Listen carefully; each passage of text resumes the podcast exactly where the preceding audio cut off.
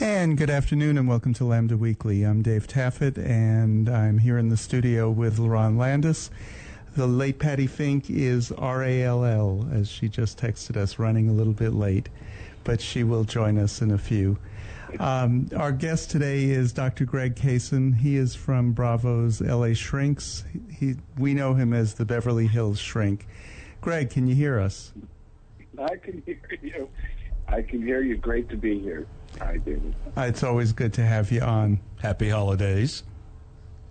Thank you. I always get thrown by you saying the late Patti Fink because it throws me for a second. Then I realize she's just running. She's just running a little bit late. late. And everybody Hi, who, Ron. Hello. um, I mean, even at her wedding, we started her wedding by my picking up the phone and saying, "It's Patti on the phone. She's running a little bit late," and everybody applauded. I love that. You know, you gotta just you gotta just love it, embrace it, because that's how if that's how you're gonna be, that's how you're gonna be. Exactly, exactly. Her wife says what saved their marriage is two cars. that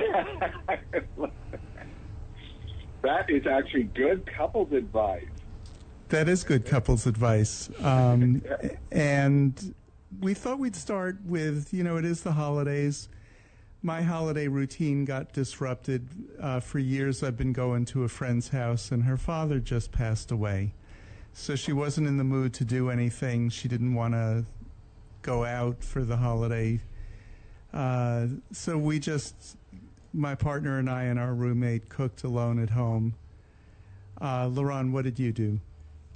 You know, every year our house has become the Thanksgiving house um, ever since my daughter was born. So, past 12 or 13 years. But this year I needed a break.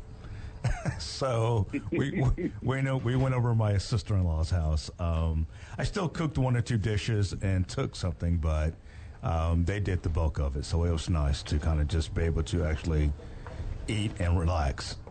Because when you're a host, you're just running around a lot. How about you, Greg?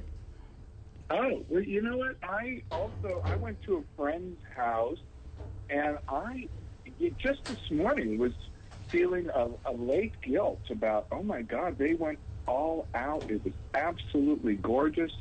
There were twelve or fourteen people uh, there. nice and crowd. Was, oh my God, it was just spectacular. The food was just perfect. I, I mean, I don't even know what to say. It was an amazing event. And then today I thought, wow, they went to so much effort. All I did was stroll in, brought, brought some champagne, as you know, as requested, and and had a great time. Um, so I, you know, hats off to everyone who's the host on Thanksgiving because it is quite a bit of work. I've done that myself.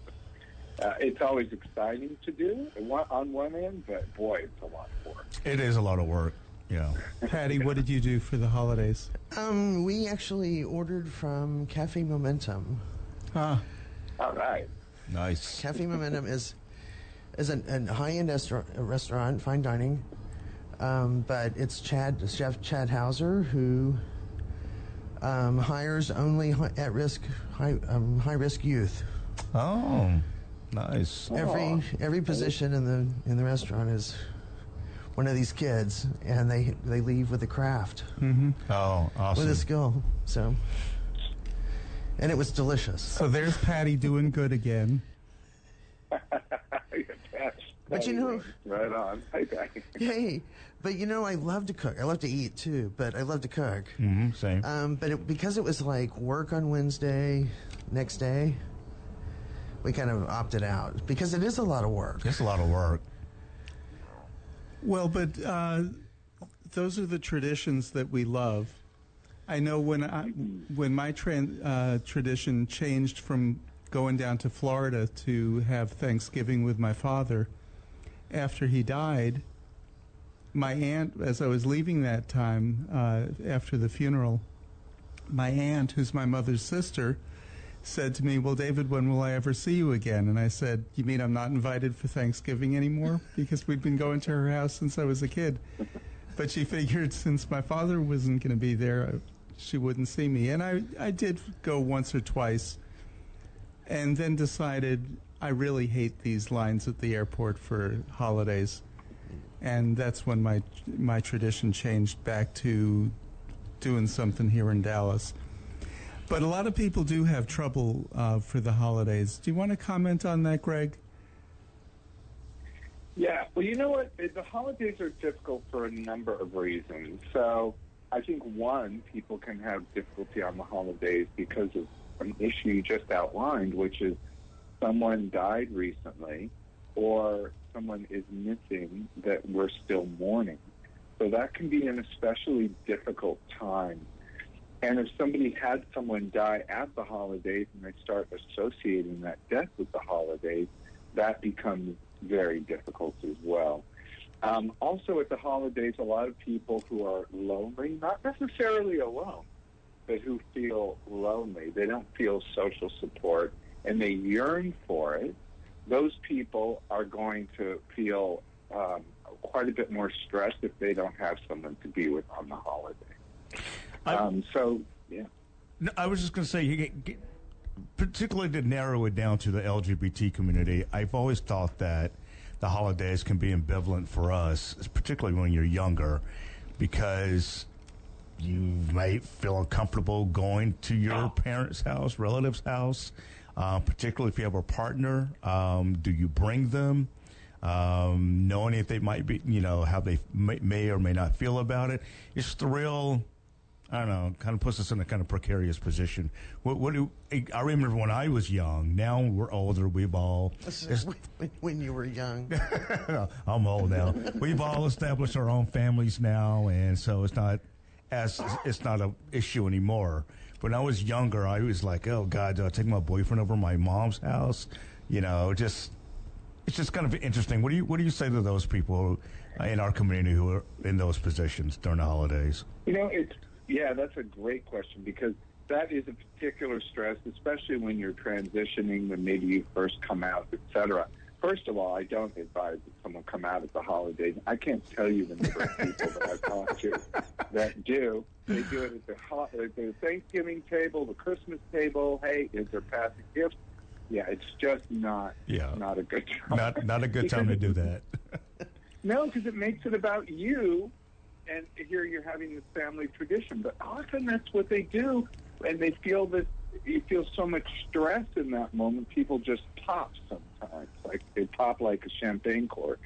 Um, so yeah, with that one, I do advise that people be a little more thoughtful and plan a time to sit down, and if they have to do it around the holiday, to take a buffer on each day. So like the if you would do it on the Tuesday before Thanksgiving, or maybe the Saturday after Thanksgiving, so that you don't you don't um, kind of complicate the holiday.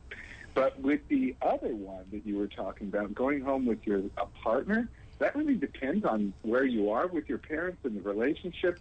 I if if if the partner is somebody who's very new, course you would follow any kind of decorum about how that might be in the you know bringing someone home. But if it's somebody you're established with who's a serious partner, someone you're married to, etc., and your parents still disapprove, that can be a really problematic situation if you choose your family over your relationship, and that can actually cause more problems in mm-hmm. relationship.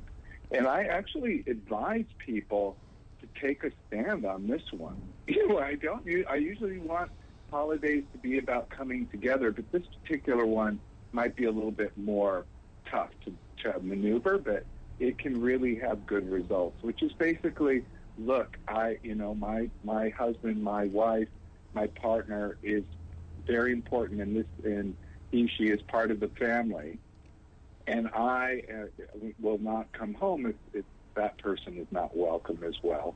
Um, I agree. That, yeah, and that's a very important thing to do.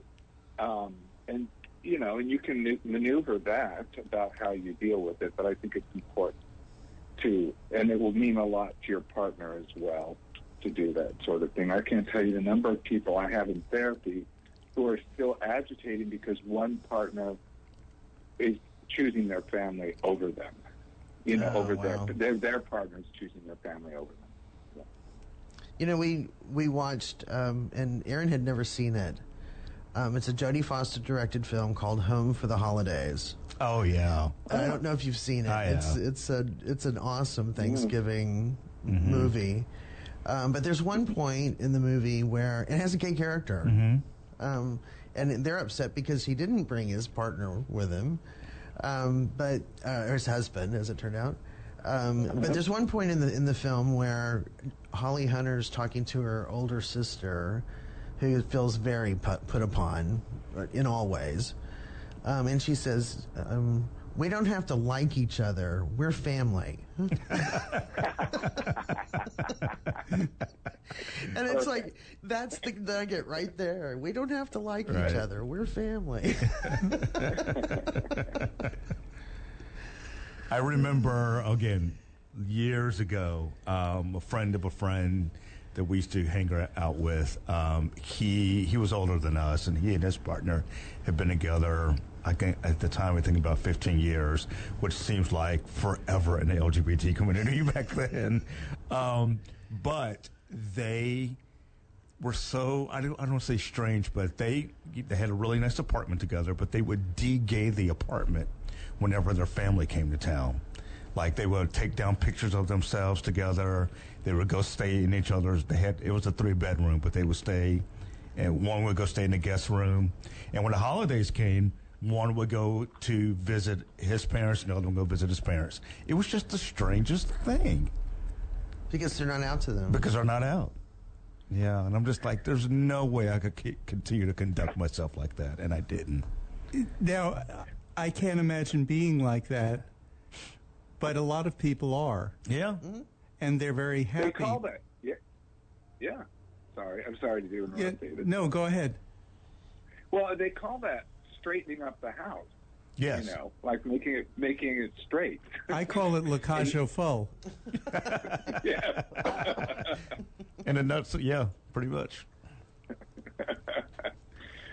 But you know that it, it's kind of weird. The interesting thing about that couple that I will say, although we may not like it and it's not to our liking, if that couple agrees on it and that's the way they want to live their life, then I would say, okay, that's that is supportive of the two of them and their relationship. This is where couples really maneuver um, because they may not do things that uh, the rest of us approve of, let's say, but it may be what's good for their relationship. So these, uh, uh, you know, although I was saying, you know, to be more out, I know that isn't right for all couples. Right. Um, it's really only when it's a problem for one and not the other, et cetera. And then we start to get into the conflict of the couple. But yeah, it is it is helpful to us as gay people, though, to come out to our relatives because we see dramatic changes in attitude the minute they know that somebody they love is gay. So it can be a very important thing. Yeah. And that's that's a chance you take if you if you are one of those people that decides to come out to everybody at the Thanksgiving table, as you're likely to get a mix.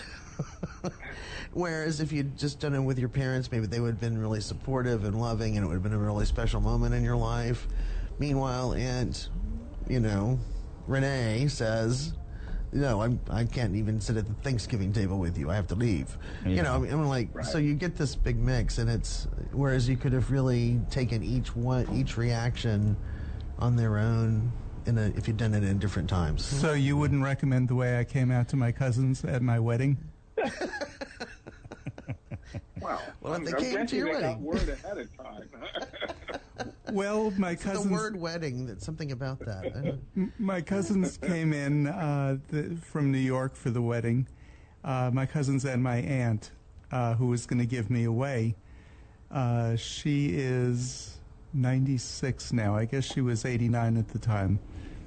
Um, but I said, Ooh, before we start this wedding, it's great to see all of you. I don't know if I ever came out to all of you. And they all just started laughing and they said, David, we grew up with you.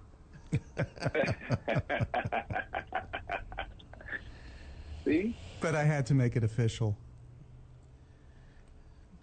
So, Well, that's Um, just that's just sweet. That's just sweet to do something like that. And that you're calling attention to any kind of awkwardness in the room, David. And you know, and, and probably that laughter just broke the ice and everyone felt more connected at that moment. So I wouldn't say that was a bad thing at all. Oh, okay, good. um, you know, one uh, idea I had about uh, dealing with the holidays is you might end up have realizing that your family is not happy with your life choices and it's time to just make your own holiday traditions and that's okay It is. It's totally okay. Whether they're fact- happy with your life choices or not, I recommend everybody make their own traditions. Once you get and out i'm on saying your own and establish. making new new traditions Absolutely, yeah.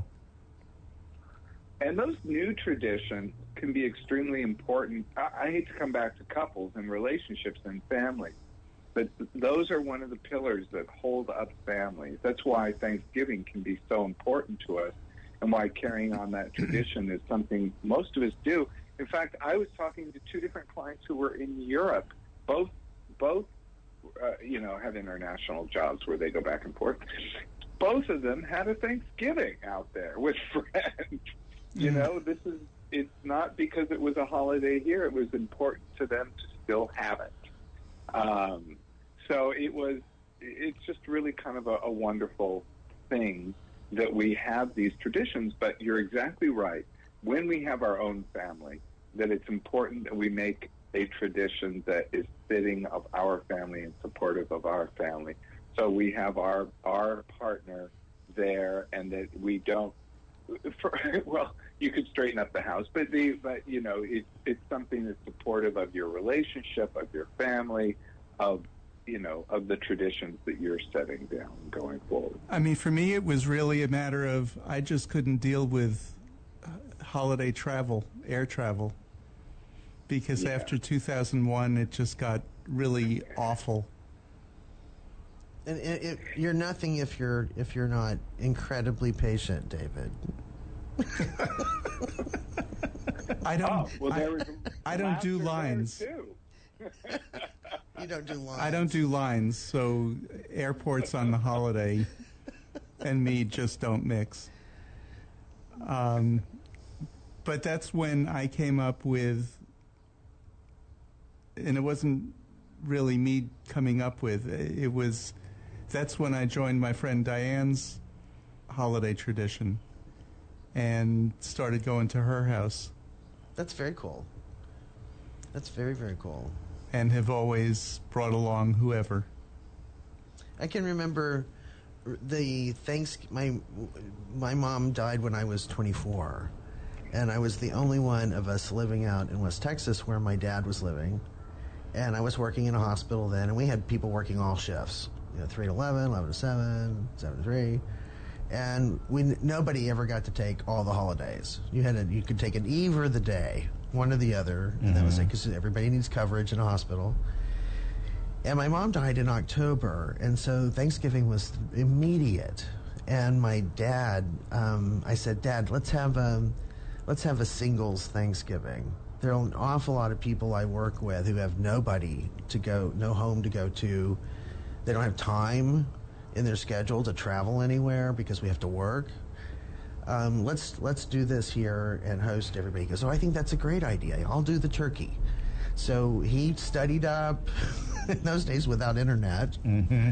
Oh, studied wow. up and he practiced, and we had turkey for several weeks before Thanksgiving. And um, so he did the turkey, and everybody brought something, and it was just the most amazing day. And um, and he had the best time. He said, "I love your friends." Oh. And so it, we, we we didn't do it again because the, by the next Thanksgiving I had moved and he had moved and you know um, but it was it was a really wonderful different thing to do. Yeah. We need to take a break. We're talking with Dr. Greg Cason, uh, and we'll be back with more dealing with the holidays and other issues right after this. Hi, this is Patti Fink and you're listening to Lambda Weekly on 89.3 KNON FM.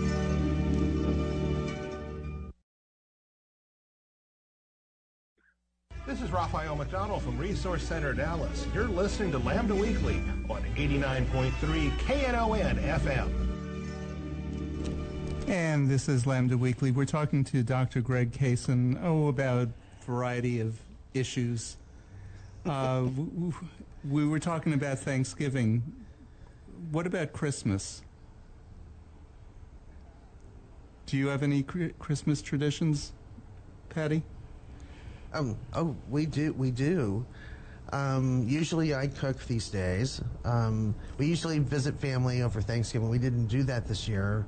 My sister, my oldest sister, was actually out of the country, um, spreading my brother-in-law's ashes, which was kind of a great, um, a great thing. It went, it went really, really well, and so she was traveling over the holidays, so we stayed.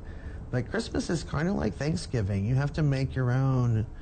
We didn't put up a tree for. We didn't put up a thing because we all parents in Louisiana, and now that they're gone, we put a tree up. It was, it was, there was no there was no point before. We would leave and travel and be gone Right. for like a week or something, and we come back and it's not Christmas anymore. So Well, I think I've convinced um, my partner and my roommate that we don't have room for a tree anywhere except right in front of the TV. They're not going to do. They're not going to do that. So, and you're Jewish, so there's and they that. expect they expect me to be the one to put it up. and you're Jewish. So I'm not going to do that. We just finished putting our tree up yesterday. you're one of those. Oh yeah. oh, in, in, we, we wait at least to after Thanksgiving. Yeah. What did you say, Greg? I'm sorry.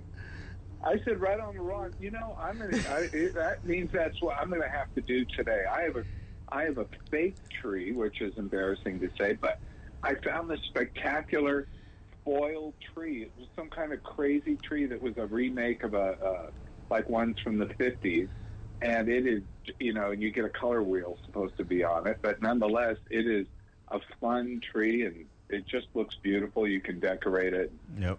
no pine needles, but no great smell either. So it's a trade. Yep. Same here. My office usually puts up one. It's a rainbow tree. Oh, nice. Oh, I love that. Uh huh. Yeah. Yeah. So it's not real. We have we have a, vi- a vintage one from the 50s that Erin found, and she's so good at that. Um, and I think we have the pinwheel, so Oh. it's going to be a classic tree this year. We've been through several, but she found a, a it was quite the steal Yeah. At like a That thrift store, wonderful. you know. Well, Danny and I've always put up a tree even before we had a kid, but now that we have one, oh, she looks she looks forward to it. I mean, so yeah, we we, we got to put up a tree every year. Do you have special decorations that you like accumulate? We have a lot of them, but this year we we we we redecorate it. So we have a fake tree like you, uh, um, but we totally changed the decorations this year because we've like you're right, we've accumulated so much over the years. Like, oh, we need to change it up. Yeah, that's kind of cool when you're traveling and you're you know like oh that's a great ornament. Let's Yeah, yeah. And we, you know, over the years, many people have given us or- ornaments for gifts uh, with our names on it or something with a picture inside of it. So yeah, those we, we keep. Wow. So what did you decide? Like just just red balls?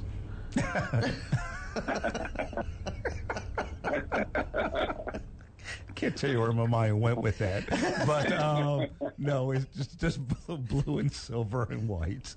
Make this kind of trying to do the snow motif. Gotcha. Yeah. Okay. But mentioning kids, Patti, I know you had brought up something or uh, thinking about something with kids on the holidays. Yeah. So so Greg, what do you think about what couples should do, or even single parents who are LGBTQ plus, who have kids, and and it's sort of the same thing, whether it's Thanksgiving or Christmas, and you're gonna you're gonna do you bring them to the to the family? Do you take them to an uh, an in-law? I mean, like there are a lot of lot of things that happen because you can't hide a kid. In fact, they make their presence known, Oh, you can't.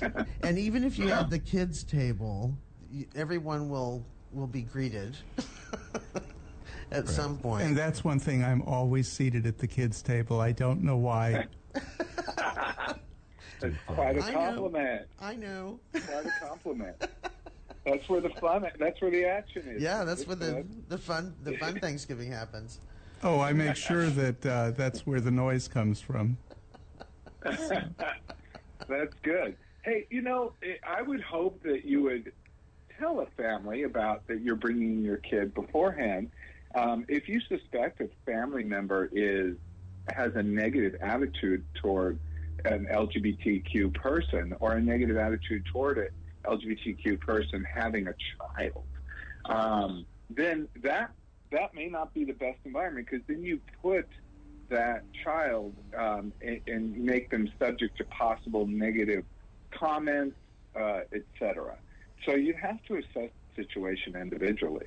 But I do think that you know it may be awkward or different, but that's how we have to adjust as as a society. Um, if we don't bring our child to uh, a Thanksgiving meal, then we're basically, and they know we have a child. Then what is that saying, or what is that demonstrating? So it is. It would be important, one, to do that, to be proud of your relationship, and I think a lot of people. Um, they really just need a little adjusting. They need a little advance information, perhaps. Um, but they will usually welcome all guests that come into their house on the holidays. If they don't, then that you know that is traditionally very very rude. Um, so because the holidays are really about coming together, not splitting apart. But I know we've we've entered a very polarized environment, and things seem to be getting a bit worse um, with the polarization. So we got to be very careful about that, and I'd be careful about subjecting a child to any kind of concern or to to some of those things.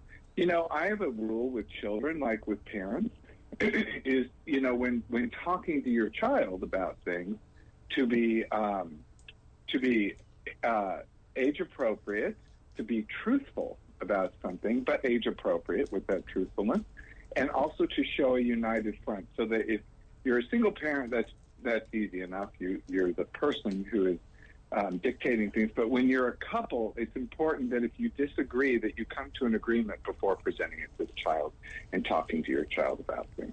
I so agree with what you just said about the united front um, part, Yeah. Greg. I mean, if you are an LGBT uh, couple and you have a kid, more than likely you didn't have that kid by accident, and more than likely your family. Or you, you should probably have a good idea already of how your family feels about you having a child. Laron, So, Laron should is no saying surprise. that, but he actually got knocked up by surprise. I Yeah. know, God, I, that's was good- not expecting it. Two shotgun weddings. right? uh, but uh, but no, seriously, when you go to your families for the holidays, if if you're, you know, like you maybe your siblings, they have spouses and they have kids and they're welcome, and for some reason you're not with your child. I wouldn't dare. That that would just be that would be horrible if you Exactly. just stayed like, okay, well, I'm going to go visit by myself, but my kid and my spouse have to stay at home, or you all go over there and we'll meet up later. No, like you say, Greg, you need to be a united front. You are a family. You need to stay together, present yourselves as such, and and uh, show that example to your child. You guys are a family. Exactly. And you know what? You can't, you know what? The one except, like, is that couple that you guys talked about, the couple where they straighten up the house Yeah, and yeah. sleep in separate Oh, bedrooms? Uh-huh. Well, now, if that mine. couple had a child, oh, yeah, if that couple had a child, um, I would say this is very, very problematic. To ask the child to keep a secret, to hide the child. Absolutely. I mean, it, I mean, this can be so damaging to a kid. So, because you're basically telling the kid, um, "There's shame here. Right, We need to be right. ashamed." Absolutely. Yeah. So, yeah, But it would arise. I think. I think if you are in a relationship where you had a child, and I know lots of parents of kids, sometimes more than one kid, where they have split, whether by legal divorce because they had a legal marriage, or because they just split and now they share custody of kids. and they do go different places at holidays. Um, Uh-huh. And that's that can be particularly rough, I think, on a kid, um, because you you do know you do understand that you have two mommies or two daddies, and they're not together anymore. Right.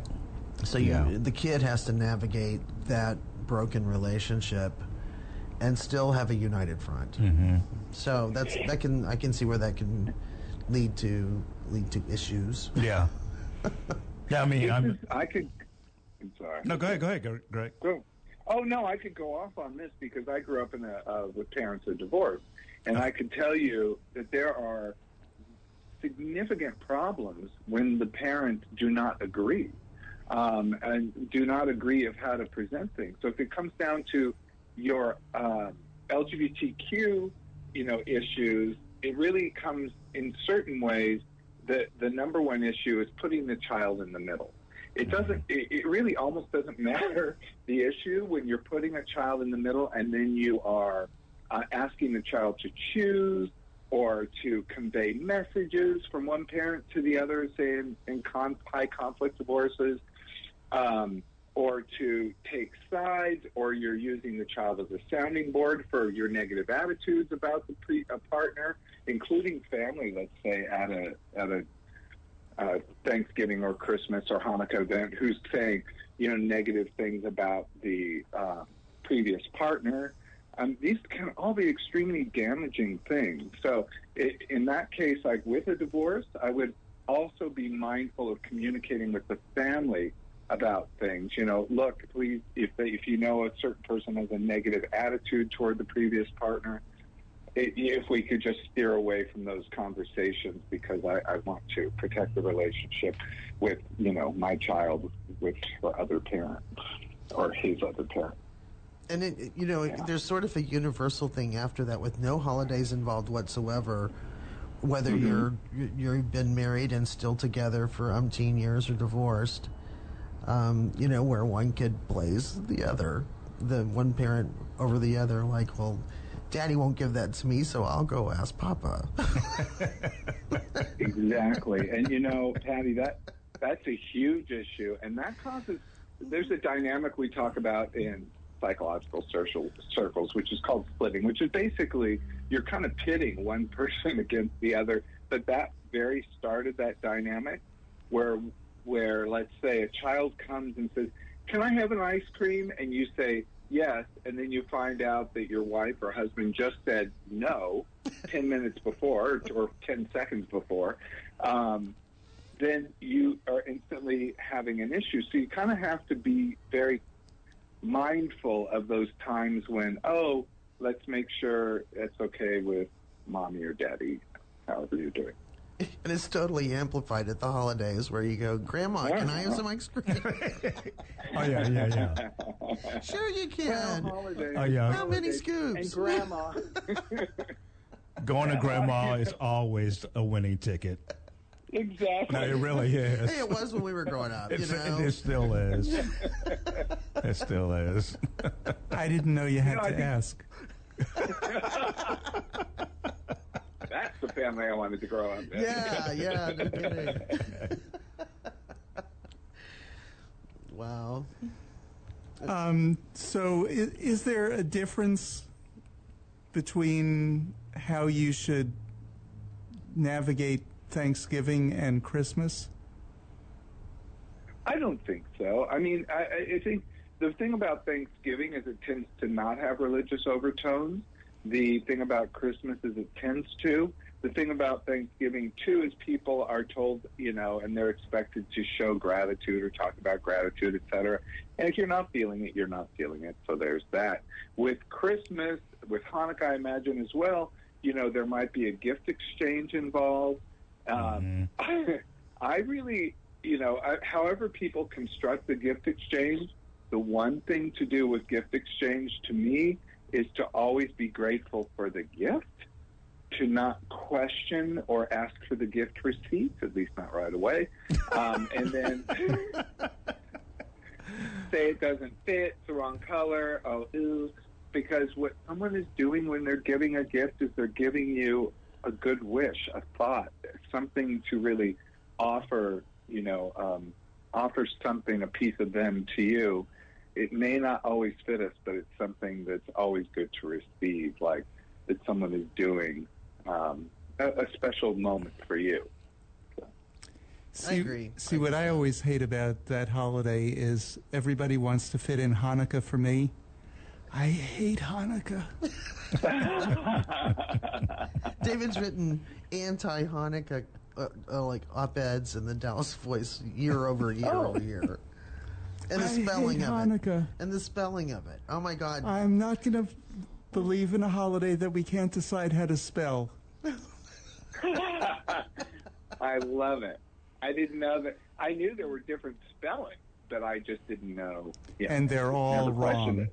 And they're all Oh, wrong. yeah. But come on, Debbie, you do appreciate that people are just trying to be inclusive. Oh, I know they are. Stop trying to be so inclusive. I'm happy to celebrate your holiday with you. So, what is your tradition on Christmas, David? I think I know, but Um, we go to Diane's house for that one too, really? Do because get- Diane's wife is Jewish, uh, is not Jewish. Okay, I thought I thought maybe you used to do um, Chinese. Let's say, Oh. yeah, you guys usually go to that Chinese Christmas restaurant. Eve we go out for Chinese food. Oh, sure. okay. Right? Or if you all the people who don't celebrate Christmas get together, have a have a big family celebration.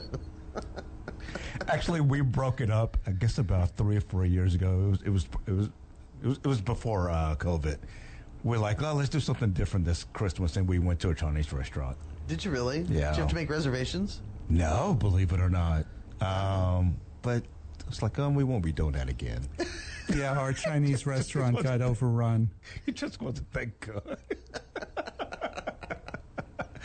So we're looking for a new one. Uh, we need to take a break. You're listening to Lambda Weekly on 89.3 KNON FM. I'm Dave Taffet, here in the studio with LaRon Landis and the late Patti Fink, and we'll be back with more with Greg Cason right after this.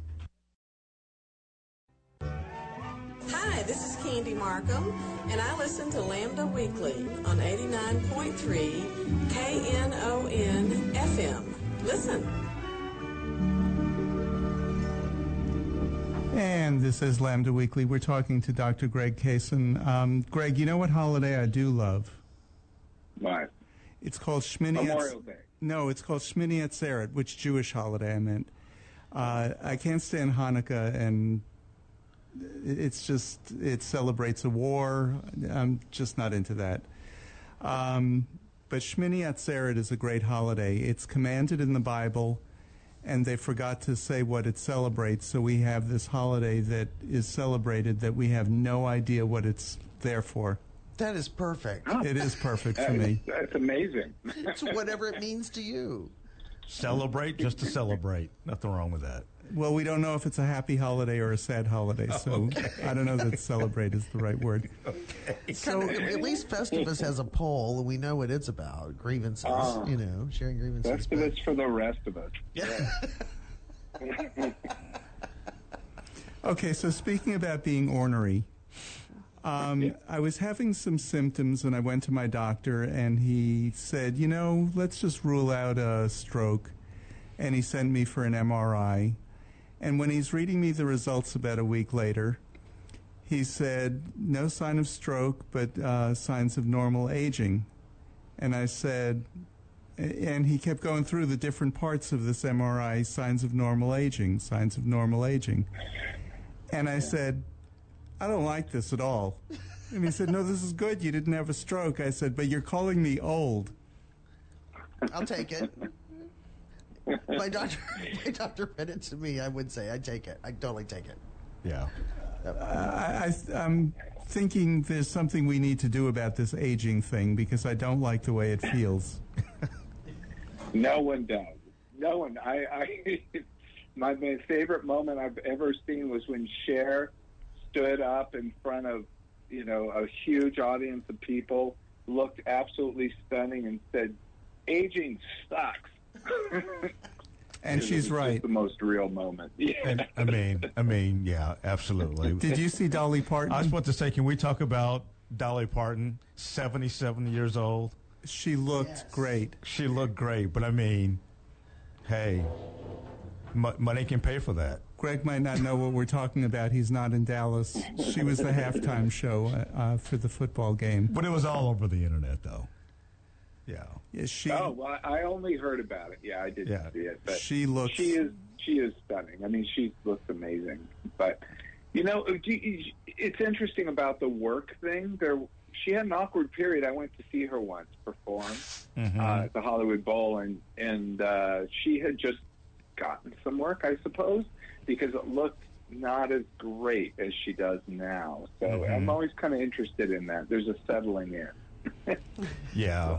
One of my favorite quotes from her was, she was on like Johnny Carson back in the day, and and um, and she said, you know, I know a lot of people say that I'm that I'm just a dumb blonde, and I'd like to correct them. She says, well, first of all, I'm not dumb. Second of all, I'm not blonde. Very I know, true. I know I'm not dumb, and I know I'm not blonde. right, right. Very true.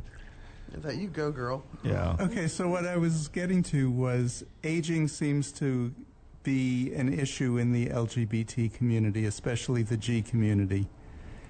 Yeah, no, it was just, you're exactly right, and it's so unfortunate.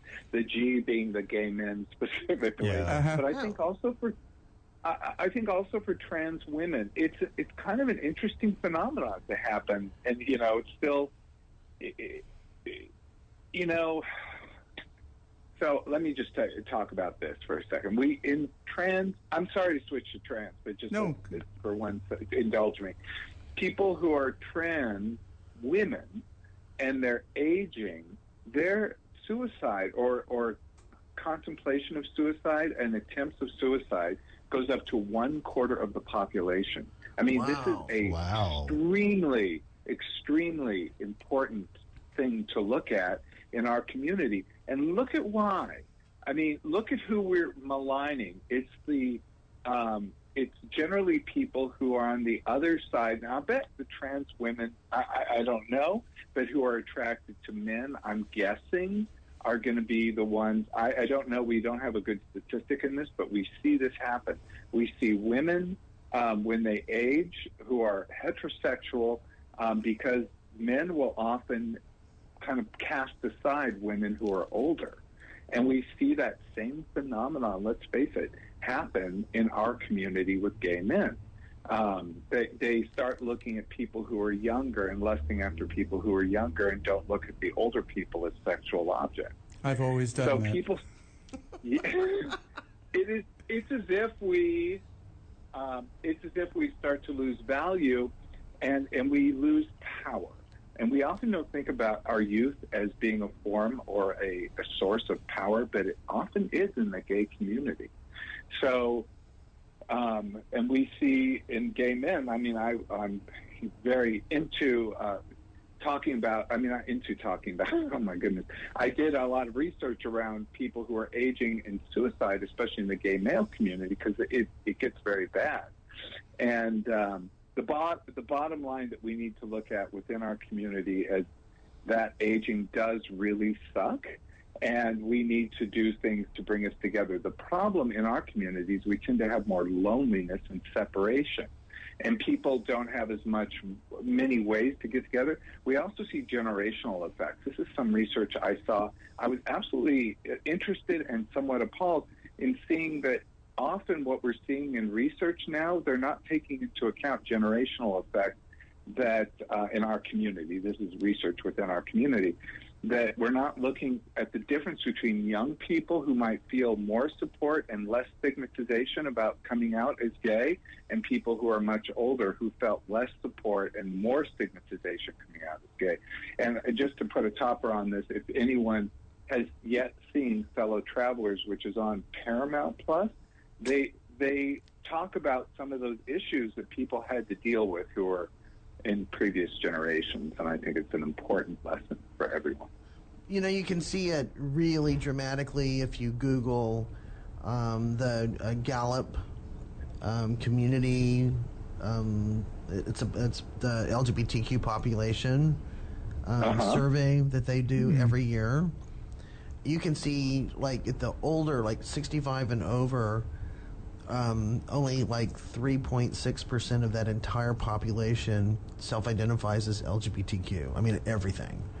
And you go to the Yeah. youngest end, which is the Gen Zers, and it's 20 to 25%. It's like one in four Americans Right. self identify as LGBTQ. And you can see that generational difference about who will come out to a bolster. I was just about to say, I think that's. Yeah, can you really rely on those numbers as far as accuracy? Because, like you said, it's generational.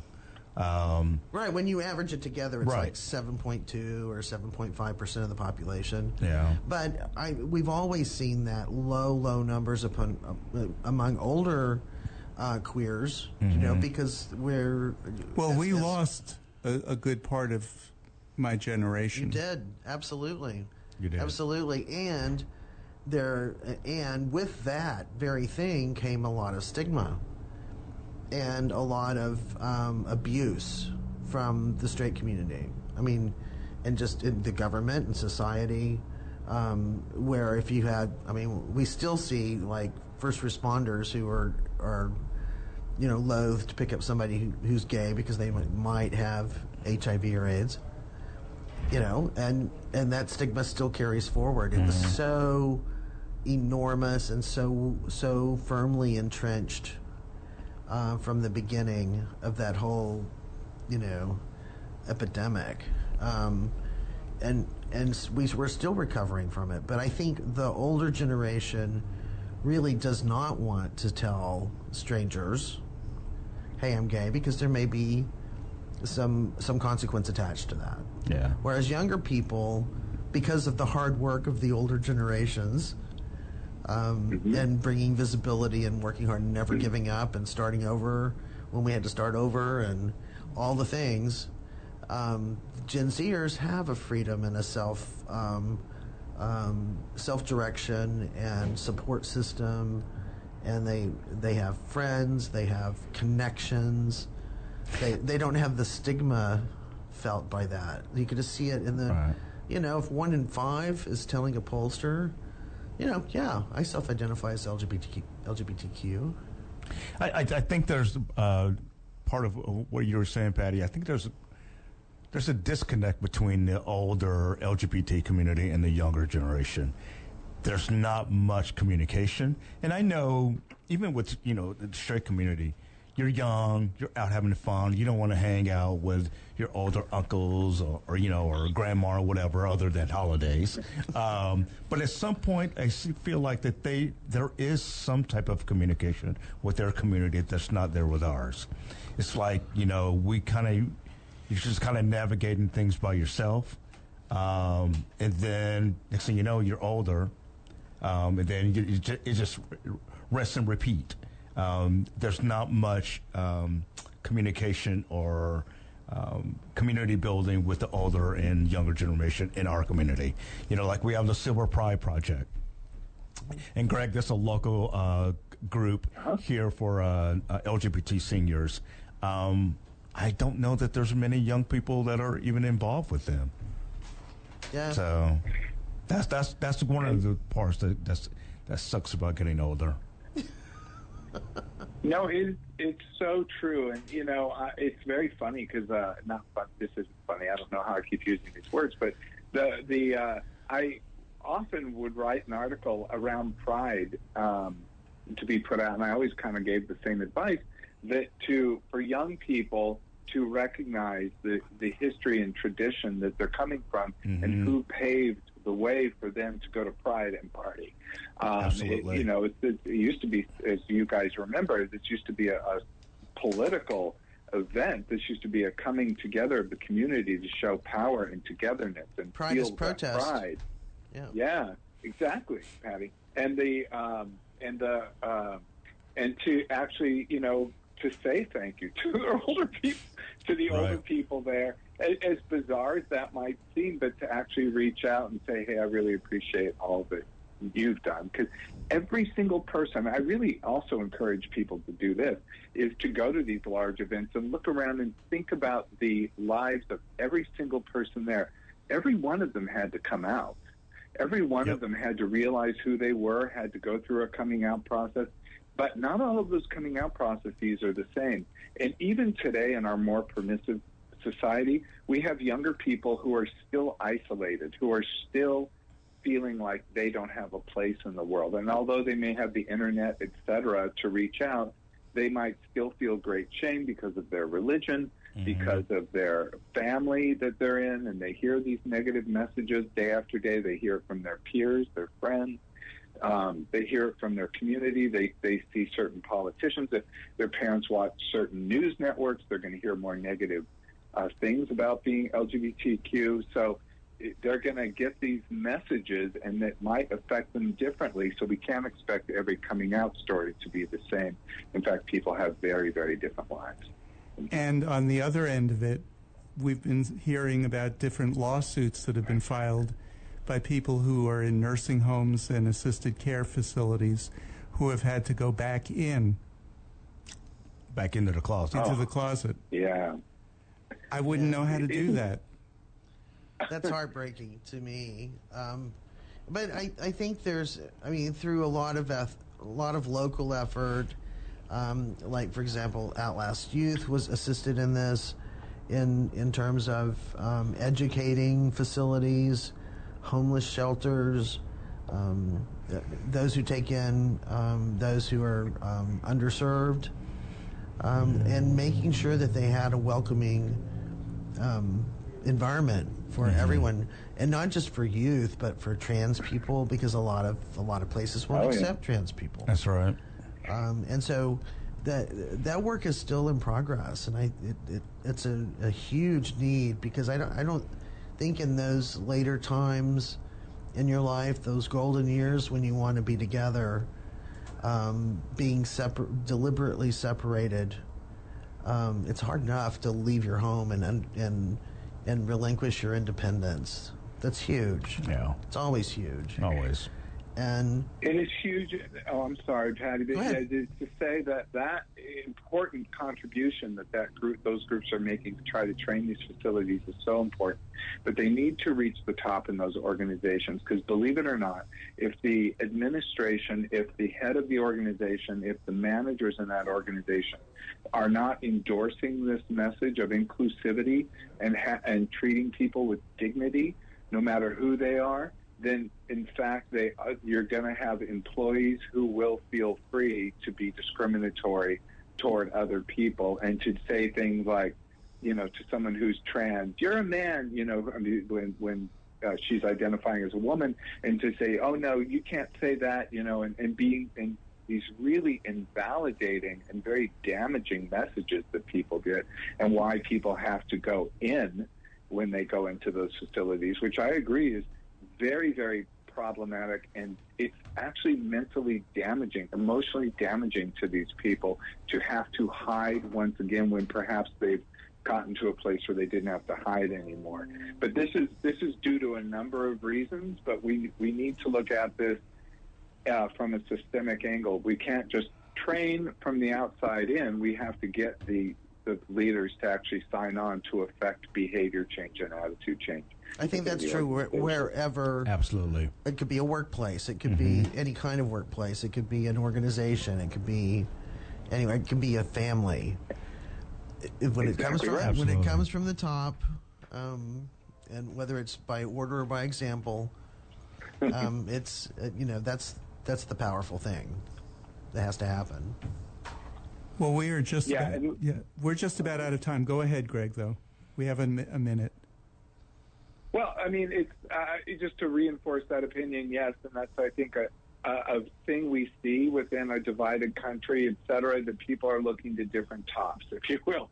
So we now, you know, we we need to find ways to come back together as a community to be able to um, to be able to you know get on the same page so that we can start to reach out to other people to start to feel more togetherness not just uh, you know in certain facilities or in organizations, but to feel that everywhere we go in society, so we can finally reach a time when we're together versus always always feeling separated and apart. Good. And Greg, I want to thank you for being with us again. Always great, Greg. Happy holidays. Yes, thanks so much, Greg. Thank you, David Laurent and Patti, the late Patti Fink. Yes. Um, I, it's always a pleasure being with you guys. Happy holidays. You too, and you'll be back with us. I believe it's in March. We scheduled. Oh, yay. I can't wait. All right. Awesome. Good. So for all of us here at Lambda Weekly, have a great week.